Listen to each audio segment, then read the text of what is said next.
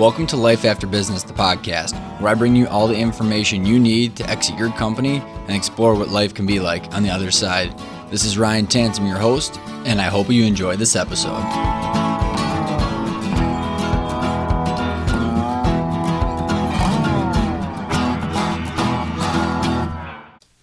Welcome to the Life After Business podcast. This is Ryan Tansom here.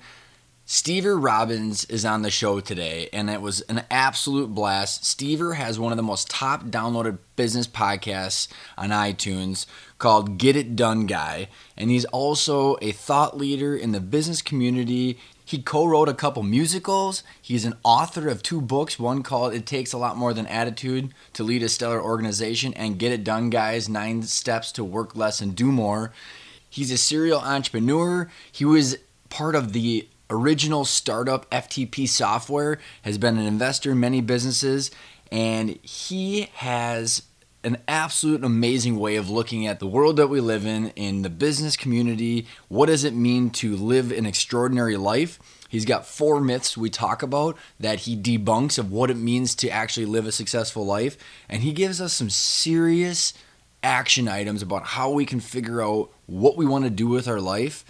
And describing to us how it's about the journey and not about the goals, and the journey will get you to where you want to go. Today's episode is brought to you by The Value Advantage, which is a digital online course curriculum that is the ultimate guide to value building and exit planning for the entrepreneur. I've taken all the information that I wish I would have had before we sold, all the best advice from all the people that we interview, the best tools and resources like value building tools, business valuations, net proceed calculators, education on how to build a team, all the different exit options, and we've packed them together in this online course. If you're interested, check out the website.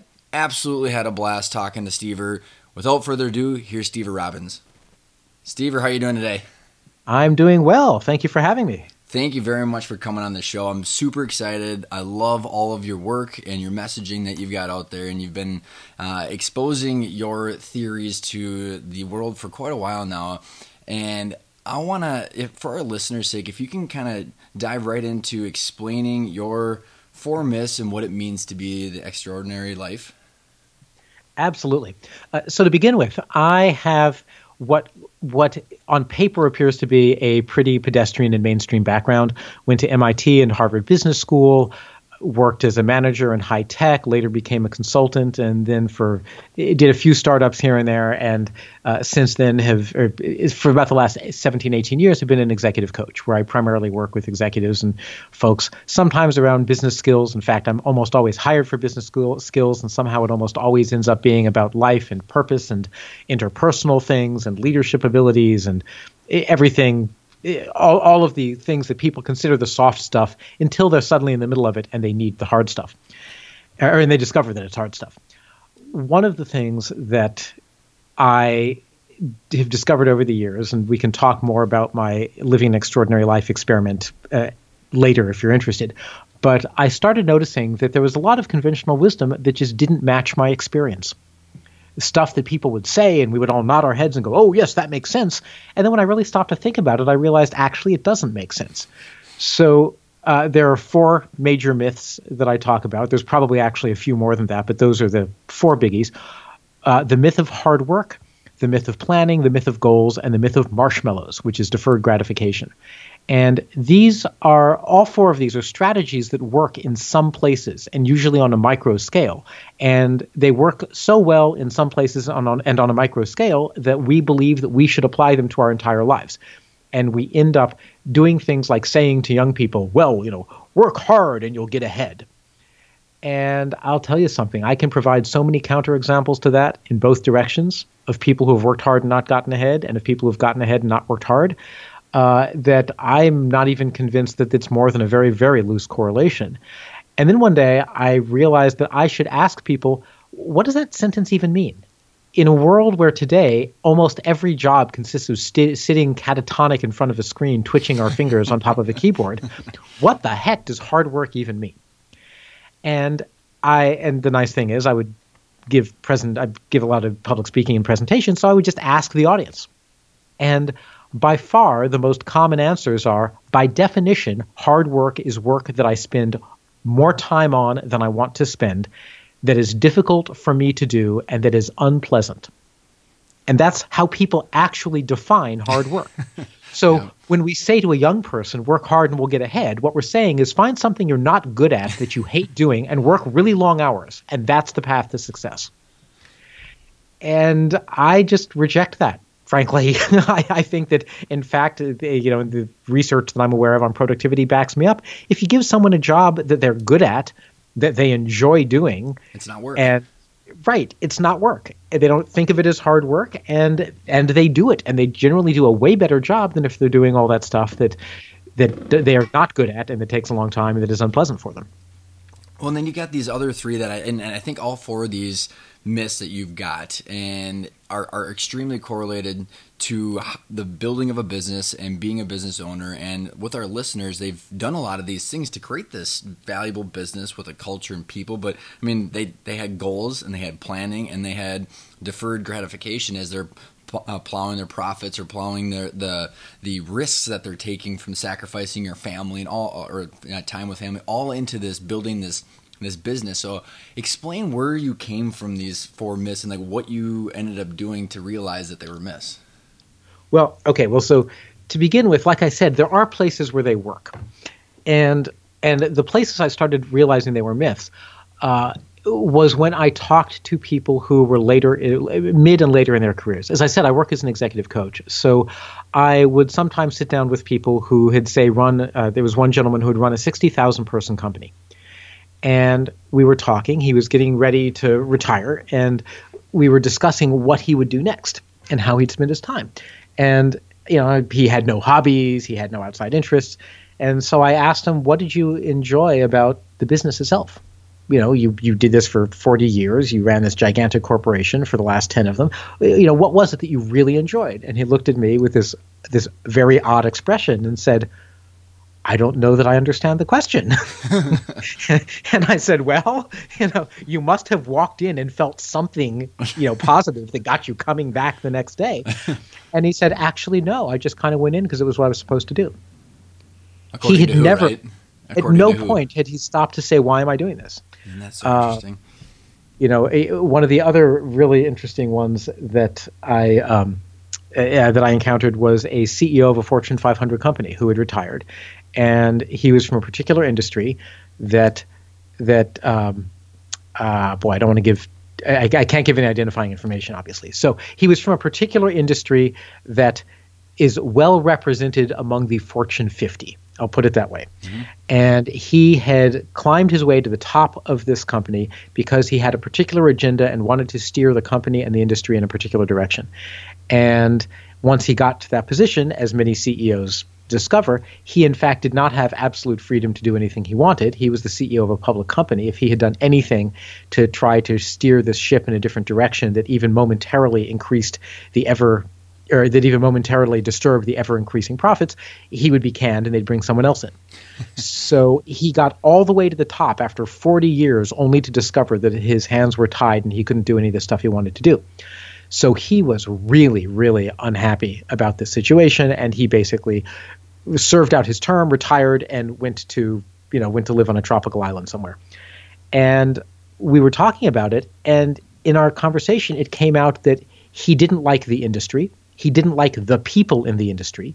He didn't like the things he had to do to get to become CEO, and he didn't like being CEO. So there was nothing at all intrinsically satisfying about the 40 years worth of work that he did, except, you know, finally he had a mansion on a tropical island. And I'll tell you something, when he told me that story, I'm like, okay, great. Now you feel good. But it kind of seems like a waste of 40 years of life to surround yourself with people you don't want to be around, talking about things you don't want to talk about, and have and do all of this for the promise that someday you will have this reward. The reward in this case would have been making a particular cha- uh, impact on the world, and once you get there, it turns out that you that being there doesn't even give you the ability to have that reward. And that was where I started to really. That was one of the places that I started to explore the notion of planning a life, and and setting life goals. Uh, I also, as a graduate of Harvard Business School, um, I would come back a day a month and do what was essentially volunteer career coaching for current students. And with this, with the CEO, I had the experience of looking back on a career. With the students, I had the experience of looking forward on a career. Mm. And students would come in and I would say, "Tell me what you want for your future." And they would describe they would describe these goals they had and these paths to get there, and it was pretty clear that they knew nothing about the way the world worked because the paths that they described to reach the goals they thought they wanted were not paths that would get them there. They were paths that maybe no one in history had ever actually successfully done. So somebody might want to be an entrepreneur and they would be like, well, first I'm going to go into investment banking for 900 years so that I can get finance contacts. Then I'm going to be a management consultant so that I can get a good overview of many different industries. Then I think I'm going to go into broadcasting for a while so I can figure out how to get my message out. And then when I'm 97 and three quarters, I'll start a company. And I'm like, doing what? like you you have yet to identify a product, service, or need anywhere in your 60 year plan here. Um, uh, so A, they would choose plans that wouldn't necessarily get them where they wanted to go. Uh, B, and this is such an important point, is that you don't know where you're going to want to go because life happens. And the things that are really attractive to you at the age of 25 that inspire you to create your 40 year plan may not be particularly attractive at the age of 65. And we are really, really bad at projecting our needs and there's actually a bunch of research about this. We're very bad at projecting our needs and wants far out into the future. Well, and it's, so, it's, it's interesting because you say like um, in one of your videos is you, the, I, I love the story of the goals and how the second myth of you know we all want goals, we need goals, but then you talked about you know climbing to the Everest, or the, the top of Mount Everest, and what does everybody talk about? They don't talk about the three seconds at Everest; they talk about the journey, right? And so we got these business owners, uh, and I've experienced it myself, and even that CEO where there's this pursuit of you trying to become a better person and, and tackling problems, but then you don't really know what's after that peak. And it kind of dovetails into your third myth of the planning, which is what you were just alluding to, where the definition of planning is knowing where, and I, you, you could elaborate on this because I'm probably not saying it correctly, but plan, we've got this uh, illusion that we we can actually plan our life because of these different tangible things, even though that's not really the case. Can you? Because I think the business owners that we work with and, and I talk to, they get to this point where they've kind of got to the peak of Everest, or they've got to the revenue amount, or the they've done something in the industry, and they just have zero idea what's on the other side of the mountain. Yeah, well, it, and it's or even or even that they should have paid any attention to which mountain they were going up. they know, you know, that's a very good point. It's I I still um, uh, I have a friend who has founded several successful companies, at least four. He's on his fifth one right now, and three of the four he has sold for nine figures in cash. Wow! So we're talking about a man who has walked off from three different sales with over hundred million dollars each time. Wow. And and and the other one was the the, the other one wasn't nine figures. The uh, the other one was uh, one, two, three, four, five, six, eight figures. So he he has not done poorly. Let's just put it that way. And I remember him talking once. He was like, "Yeah." He's like, "I remember when my net worth went over a hundred million dollars. I was expecting to feel something, and it was just kind of like, oh, look, my net worth went over a hundred million dollars." you know, and, yeah. and I'm like, "Yeah, right. It's it's a number, and you'll get excited about it for a few minutes, maybe, and then you'll be like, okay." And I'm still sitting in the same place I was before. And there's really, I mean, take it from me. I've done the experiments to find out there's a limit to how many gummy bears one human being can eat. So a hundred million dollars clearly isn't going to, you know, is, is, clear clearly is more than enough to buy all the gummy bears you could want. And other than that, I just don't know what you would spend the money on. Mm-hmm. So, it, in that that's funny. I'm just thinking food. So I'm thinking your fourth myth of the marsh- marshmallows, which is deferred gratification. I think a lot of entrepreneurs defer a lot of a lot of time, a lot of sacrifices to to building this business, whether they know it's the right mountain or not, and whether they've got the right goal and plan or plan in place. So, I think that can you explain how you essentially recalibrated your own life because I think that's the biggest thing that all of my listeners and the people I interact with is like, okay, so I, I kind of get this now, but like, what do I do if I realize I'm halfway up the wrong mountain or if I don't know what my correct goals are? And like, what do you do about it? well, I wish that I had the ultimate answer. Um, because it, it, seems like every time I think I have an answer, you know, the universe hits me with a situation that I hadn't anticipated, and it's like, wow, my answer doesn't cover that case. Um, I'll tell you how I currently think about about stuff. So first of all, there is absolutely there is absolutely no doubt that having money is better than not having money in terms of material comfort and certain forms of security. So you need to figure out what those numbers are for you. Not the numbers you want to have, but the numbers that if you had this much, you could you could have a an acceptable standard of living, your food would be taken care of, et cetera, et cetera. And understand that once you push past that amount, any increment above that is in some sense optional relative to the goal of of providing for yourself and your family. So that's one mistake a lot of people don't make is is they get into this mindset of I have to provide for myself and my family, but then they keep that mindset even when they're well past that. I eh, eh, the woman who was my mentor eh, when I was a teenager was a friend of mine's mother, and she was investing in real estate in Southern California in the 1970s, and doing very well. She made she made several million dollars. Uh, fast forward 40 years, and I was visiting her as she was preparing to sell off all of her real estate and just travel around the world. And eh, now we're talking about at this point, this woman had, you know, again, like nine figures worth of real estate. She, she was very, very successful. And she was telling me, she said, you know, I just have one more thing to do before I'm really ready to like take off and go traveling around the country. And I was like, what's that? And she owns, she lives in a very desirable beach area in San Diego. And quietly, piece by piece, she had bought up every parcel of land on the block where she lived. Hmm. And she said, you know, all I have to do now is is just um, uh, demolish this block and build a condominium complex, and then I'll be done. it's small project. and, I said, well, for her, I guess it was. and and I said, well, why do you have to do that? And she said, well, I have to provide for my kids. Now, she had just liquidated a hundred million dollars worth of real estate. You know, like like I'm looking at this going, okay, so 40 years ago, she got into a mindset that said, I have to do real estate to provide for my kids. She was in a situation where she had enough money in cash from selling these buildings to be able to provide for her kids for about a hundred lifetimes. And and the rule that was still active in her brain was, I have to do real estate to provide for my kids despite the fact that you know she doesn't I, and, and actually I haven't spoken with her in several years. She may no longer be with us but but even if she is it's not like you know she was at an age where she didn't have like you know 50 years left. She was when I last visited her I suspect she was in her 70s or 80s yeah probably probably late 70s um, so you know like like at some point you need to decide enough is enough but then you have to decide what to do next. And this is the this is the the so so f- first of all, uh, and this is all, all, around the myth of deferred gratification and, mm-hmm. and scaling your mountain, right? So, A, you need to actually understand what's the real peak you're going for. And for most people, the real peak that matters in terms of security, if that's what you believe you're going for, is much, much lower than a lot of people think. You know, I mean, mm-hmm. and you can sit down with a financial planner and you can figure it out. It's a hard, you know, it is a it is a specific number, and you may already have that much saved up.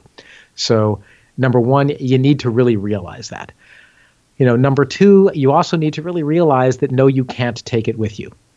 So there is, I think, some serious wisdom to the notion of he who dies having used up the most toys wins. you know, it it. Uh, I now I don't know if this is true, but someone said there was an interview with Charlie Munger, Warren Buffett's partner, mm-hmm. where Munger has has now said that he wished he had spent more time with his family and stuff, and more time with his relationships, and you know, kind of less time doing the whatever he was doing. I, I, mean, the man's been a billionaire for the last 35, 40 years. Can't buy at time. No, right. At no point in at no point since like 1975 has he needed to work. And I mean, for anything. Like he could have had mansion upon mansion upon mansion, which he doesn't really want anyway, and he still would not have needed to work. So you have to look at this and go, what the heck? You know what? What? And and what it was was he never actually stopped and thought, why the heck am I doing this? So so one thing is is to really get clear as to why you're continuing to do the current thing. Because we behave as if doing the current thing as in going into work another day is is of course a reasonable thing to do. And it's not.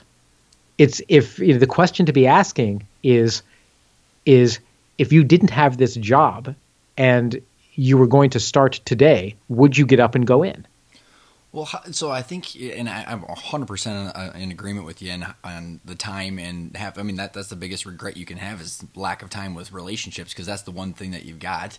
And I think the the challenge that I've experienced and then also uh, witnessed in others is I think so. There's this innate uh, innate psychological makeup of humans where we want consistency and we desire consistency. So we, as business owners and as individuals, we build this persona of who we are, what we represent to the outer world and the outer people around us. And I think the big challenge and a significant challenge is breaking that and having the guts or the will or whatever you want to call it to recalibrate and, and then look up.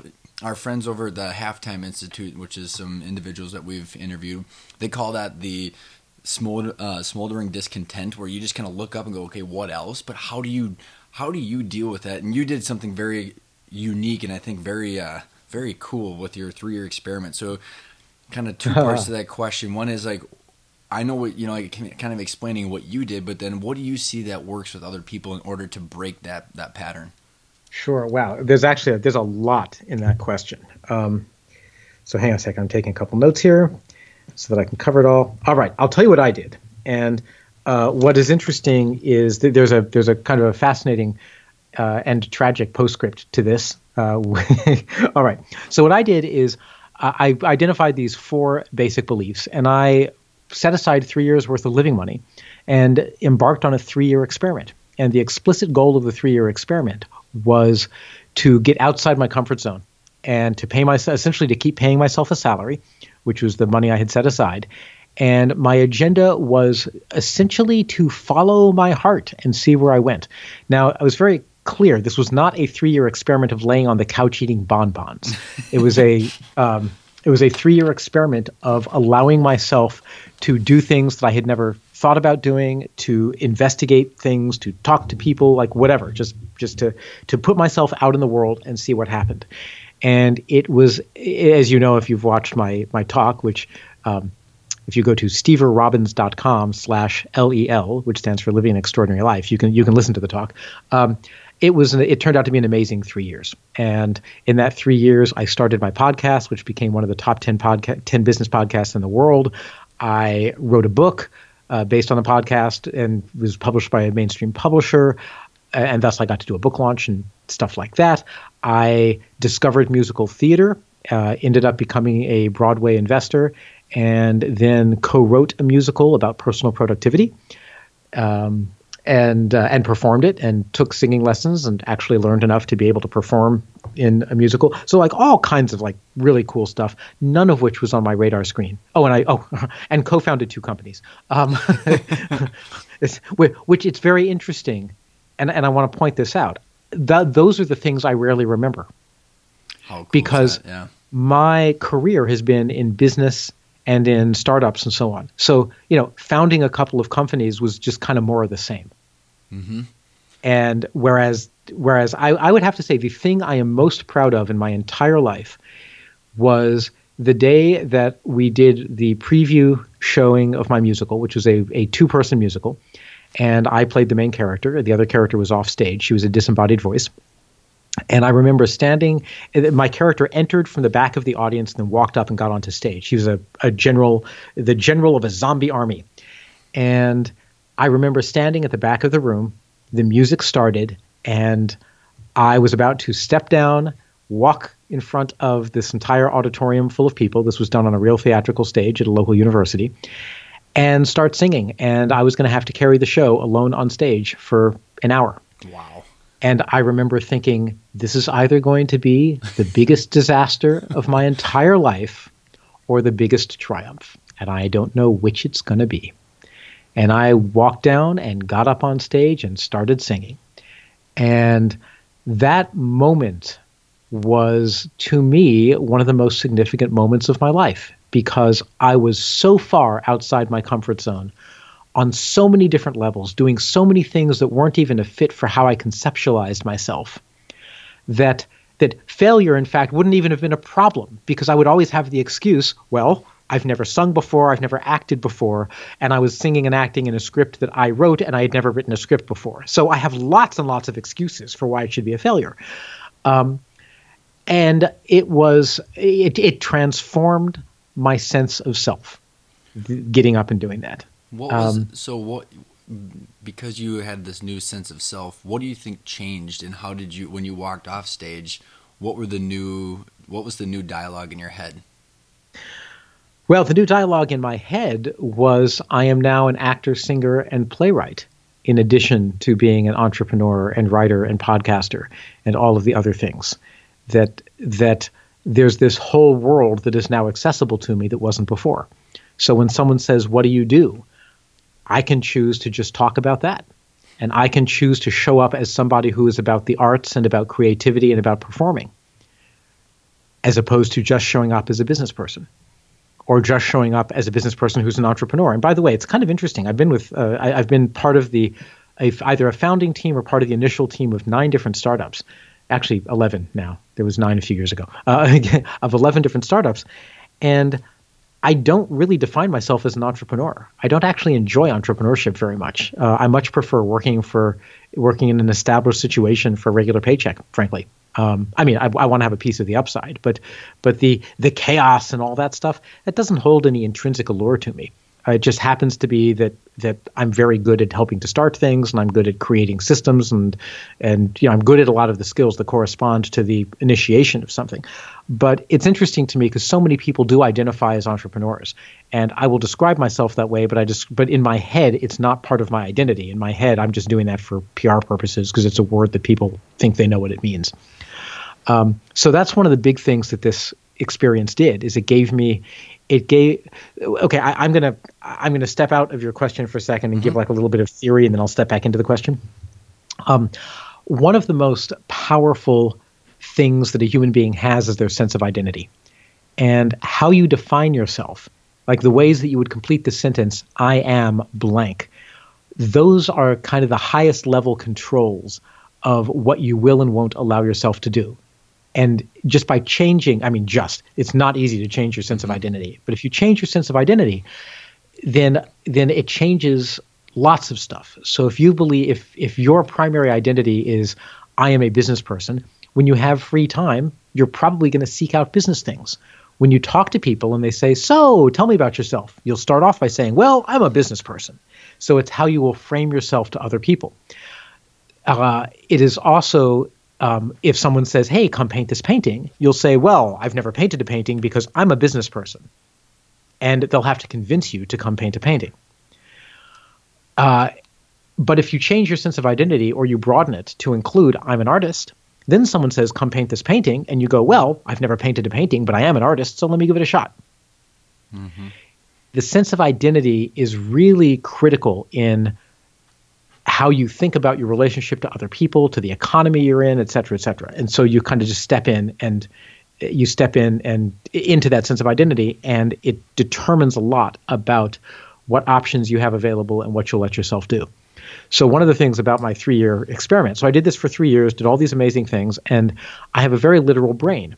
And it was a three-year experiment, and at the end of the three years, my brain flipped out of that mode right back in to the the non-extraordinary way of living and it was pretty hellish for a couple of years. And then on, uh, it was June 17th, 2014, about four in the afternoon, I was typing something on the computer, and all of a sudden my brain said, experiment back on. and I, I, don't even know how to describe it. Like, like in, literally in an instant, I went, well, I guess this thing I'm working on doesn't matter anymore because I'm back in the experiment mode. And I'm back towards not using goals and not using life goals and life plans. I can still use goals and plans to accomplish smaller tasks and projects. But um, and three days later, I was on the bus to New York City, and I sat down, and this uh, co- young college student sat down next to me. We got into a four and a half hour conversation, and long story short, we ended up becoming business partners. And this relationship with this young man completely changed my life in many deep and dramatic ways. And uh, and it's it's been really quite an amazing three years. Um, and then a couple weeks ago, we parted ways. It was extremely unexpected, and to be perfectly honest, it was initiated on his end, and I still have no idea what it was about. I'm completely mystified. Um, but what that has done is that has once again kind of popped me back into experiment mode of going, okay, so the last experiment brought me him and brought me all this transformational stuff and and a business partnership I would never even have dreamt of having if you had proposed it to me. Um, And now I'm suddenly back there again. So, in fact, what I'm doing right now, literally as of like the last, as of since you asked to do this interview, uh, is I've suddenly found myself back in the state of do I want to continue with the plans that we had and continue going in that direction? Or maybe this is another time for me to stop and take a deep breath and be open to whatever comes next because it maybe there's a lot out there that you know is off my radar screen that needs to be on it now. Well, it's really uh, what you just said is very applicable to that story that you've told um, about there the biggest difference between individuals are the different conversations and the different topics because really that's all I, I've, I've said a couple of things to a couple of people recently we're like we've all got 168 hours each week. It's what do you do with it? And that dovetails right into your point of different people different conversations and just putting yourself out there because it's very actionable. I mean, you don't know what's going to come of it, but if if you just open up the lens of what you're looking at the world with, you're going to start stumbling across different um, opportunities. Did you did you um uh did you listen to one of the recordings where I talked about my talking about stuff with people? Yeah, uh, or part of it, I believe. Um, if yeah. you're talking, about, I can't remember the person you were talking to. It was a billionaire. Oh, it, it was Ted Turner. Okay, yeah. Um, I, I met. Deal. Yeah, I met Ted Turner at a conference. And we were standing in the hall talking. I'm sure he. I'm, I'm sure that I remember this a lot better than he does. Uh, and I remember thinking, "Wow, like his entire or my entire life has led up to this meeting with Ted Turner." And then I also thought, and his entire life has led up to this meeting with me. And I realized at this moment, the two of us are starting from exactly the same place, the same conversation, the same time. Why is he going to walk away and be Ted Turner, and I'm going to walk away and be Stever Robbins? And then I realized it was because he was going to walk into the next room and have a conversation with Bill Clinton about how to uh, disarm our nuclear uh, arsenal that is still on code red or whatever it is. It's never been downgraded since the Soviet Union dissolved. Um, and I was going to go back to my room and suggest that we play a board game. Uh, and I realized the only difference between me and Ted Turner is who we talked to and what we talked about. And I think for most of us, that's really true. That that the the main things that determine the course of our life are are our relationships, which in turn are determined by who we're talking to and what we're talking about. And you can't always determine who you're going to talk to. If I had tried to go into the next room to talk to Bill Clinton, I'm guessing the Secret Service would have had other ideas. but I'm free to talk to anyone about America's nuclear arsenal. And I'll bet if I talk to enough people, eventually someone will say, let me introduce you to my uncle who works for blah, blah, blah, and see if there's anything there. So, so you can start by just having the conversations you want to have. The people who you've had other conversations with in the past, most of those will opt out because that's not what they want to talk about, or else you'd already be talking about it. Um, and if you are proactive about this and follow the thread of the conversation and the referrals, you may actually end up someplace doing something really different from what you you thought you'd be doing.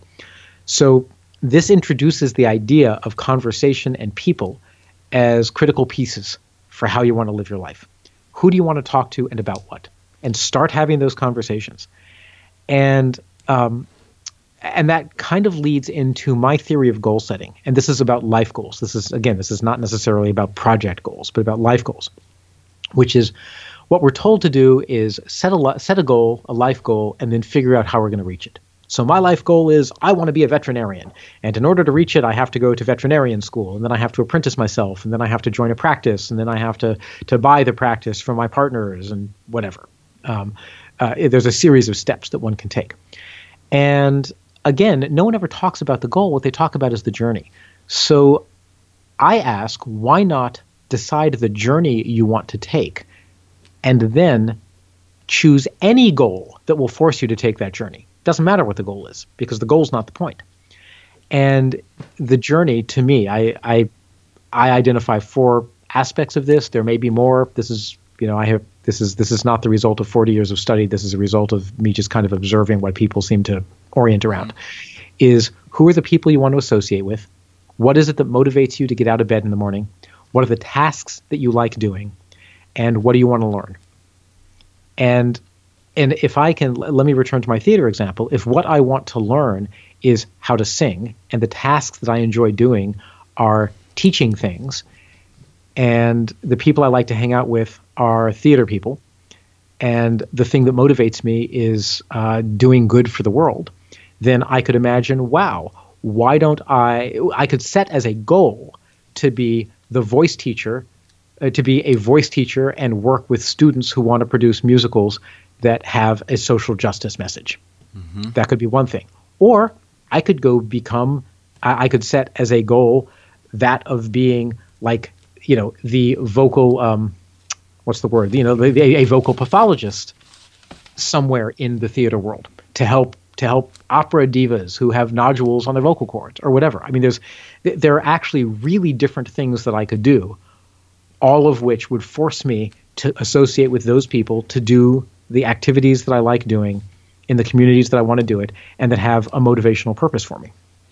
I love it. I I I think that was the best definition of how to go forward I've heard so far. I w- and it's a way that I would not have articulated. I was having this exact conversation with a really good friend of mine who owns some assisted living facilities and just really looking to do like what am I going to do next because he's you know hit the financial nut that he needed to hit and now it's should we buy other businesses? Should we sell this? Should we do real estate? And it's all kind of the, the Charlie Munger Warren Buffett trying to drive the net worth. But it, the conversation I had with him was like hey well now you have the freedom to choose the conversations the people you want. And it was the kind of the, the the way that the conversation took was let's say you love healthcare and you want to change healthcare and you can go down that direction. Instead of just looking at the rate of return or the value now you can go project yourself in that direction start interacting with the top minds in science and in health and surround yourself with the things that you like to do or if the other direction is education you're going to project yourself that way and you're going to be submersed by those things but the number no longer matters. So in that and having the option, I mean that's what having a business for is you got options to do that kind of stuff.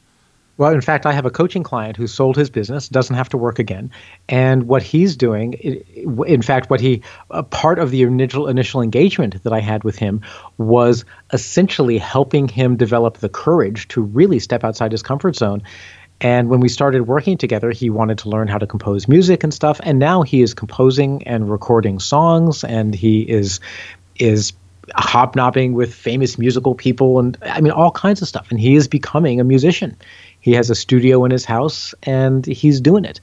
And it has been it has been a process of realizing that it doesn't have to be a continuation of what he's done. It can be something really different. Because once you've got the resources, for goodness sake, you know, uh, like understand that. it, it, the incremental value of going from a net worth of $5 million to $6 million may be dwarfed by the incremental value of just going ahead and living off of your $5 million and instead spending that writing a musical theater piece or learning how to fly or climbing K2, which are all things that that I've known people who have done once they have hit whatever their number is and decided, hey, I'm going to I, am not going to stay hostage to the way I've had of thinking. But in order to do that, they need to be willing to to get away from other people because other people have expectations and their expectations will mold you to some degree. Um, get away from other people for a little while and really ask either what are the things I want to do that I've never done, or what are the things that are important to me, or just what's something that's outside my comfort zone that will help uh, kind of shock me back into adolescent learning mode because I don't need to be career oriented anymore. So if I was, if you were sitting in my office right now and I was one of your clients in that situation and I've trying to figure out what what's next, what what's the where do you start? What's the first question you ask someone? Uh, the first, well, the first question I'd ask is, you know, what do you enjoy? What makes you happy? You know, but what and, and, by the way I, I, I there was a time when i didn't think i'd have to ask this but it turns out like i said before there's a lot of people who've never asked that question mm-hmm. they've never really stopped to go where do i get my satisfaction or my joy or whatever and by the way if the person says money uh, i'm not going to believe them because money is always a proxy for something else mm-hmm. money itself has no intrinsic value it's only valuable in terms of the things you can exchange it for. And if you're at the point where you have enough of it that you no longer have to exchange your time for money, then you, you know, then then now we need to move out of the abstraction and get into the concrete stuff. Um, so that's where I would start is really saying, you know, what do you what do you love? And again, I have this sort of four element framework. What do you love to learn? What kinds of people do you want to hang out with? What motivates you to get out of bed in the morning? And what kinds of activities do you enjoy doing? And um, and I would then encourage them to go have conversations about the things that motivate them with the kinds of people they want to hang out with, and and and then to see where that leads, essentially. Uh, you know that's that's what I'm planning to do in terms of my next uh, you know, in terms of my next steps is I'm sitting down and I'm saying what are the things that I care about you know and and by the way in terms of things like planning for retirement uh, I happen to be I happen to be scientifically trained and I just live a couple blocks from MIT, so I am heavily influenced by that. And I happen to believe that there is not going to be a retirement to worry about if we don't put some serious efforts into understanding things like how to protect ourselves against global warming. Having just come out of a the first winter in Boston that had an entire week of over 70 degree days, you know, and I'm kind of looking at this going at the rate that the temperature is increasing, 30 years from now is going to be sufficiently different from today that I don't know it makes sense to try to plan for it, at least not in not I mean, yes, go ahead and try to plan for it, but the the chances that the world is going to resemble what your plan Eh, that the assumptions that you're going to be making in order to make that plan will still hold in 30 years, I think are highly unlikely. I don't think that our employment patterns are going to hold. I don't think that our resource usages are going to hold. I don't think that the climate is going to hold. So, eh, you know, that doesn't mean give up. But what it does mean is it's the deferred marshmallow thing. You know, mm-hmm. don't assume you know, eh, don't assume that you can defer those marshmallows for 30 years. So start looking for start looking for today's marshmallows. So in your in your journey that you're ch- kind of choosing to start focusing on is that down that way. So you're going to be asking questions and meeting people and pursuing a topic that you like and surrounding yourself with people that are discussing the same things. Uh, exactly, and and people who I like because there's multiple kinds of people who might discuss the same things right. I you know i i tend to i tend to like people who are very high level strategic thinkers uh, but who have a drive towards implementation. I'm i'm one of those people who actually moves pretty smoothly all the way from implementation of, you know back up to the 50,000 foot view. I can go all the way from 50,000 feet down to 10 and back. It's just my brain works that way. And so i like dealing with people who can also either do that transition or who I can work with to connect either the small detailed picture to the large picture or the large picture to the details. So I like being the bridge between those, which means I'm going to go seek out people who who either also can be the bridge or who are at one area and the other and want to do the connecting. I love it. Stever, thank you so much for coming on the show. I, I, know you and I could probably talk for hours about all these different things. If there's one thing, or if there's a, a way for our listeners to get in touch with you, uh, other than Googling you and you being everywhere, um, what are some of the, the main places they can find you? Sure. Well, my podcast, which is a podcast that is about personal productivity and zombies, uh, the podcast is you can just go to getitdoneguy.com. That will actually take you to my website my personal website, but there's a link there to go to the podcast. Oh, you can also you can just go to itunes.com forward slash get it done guy. And that's my podcast, which is just about productivity, although I do sneak some life design stuff in there here and there.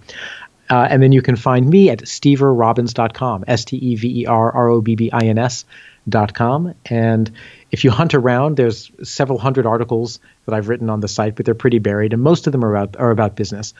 Um, and you know a few, videos of me. And if you want to see a five minute promo of the musical that I wrote, and this is not starring me, we hired professional musical theater actors to play the part in the promo video. You can go to worklessanddomore.com and worklessanddomore.com and at the top of the page there is a five minute preview and you click it and you can you can see and listen to two absolutely fantastic new york actors um, uh, performing seg- uh, excerpts from three of the songs of the musical, each of which is a productivity tip. Stever, thanks so much for coming on the show. My pleasure. Thank you for having me.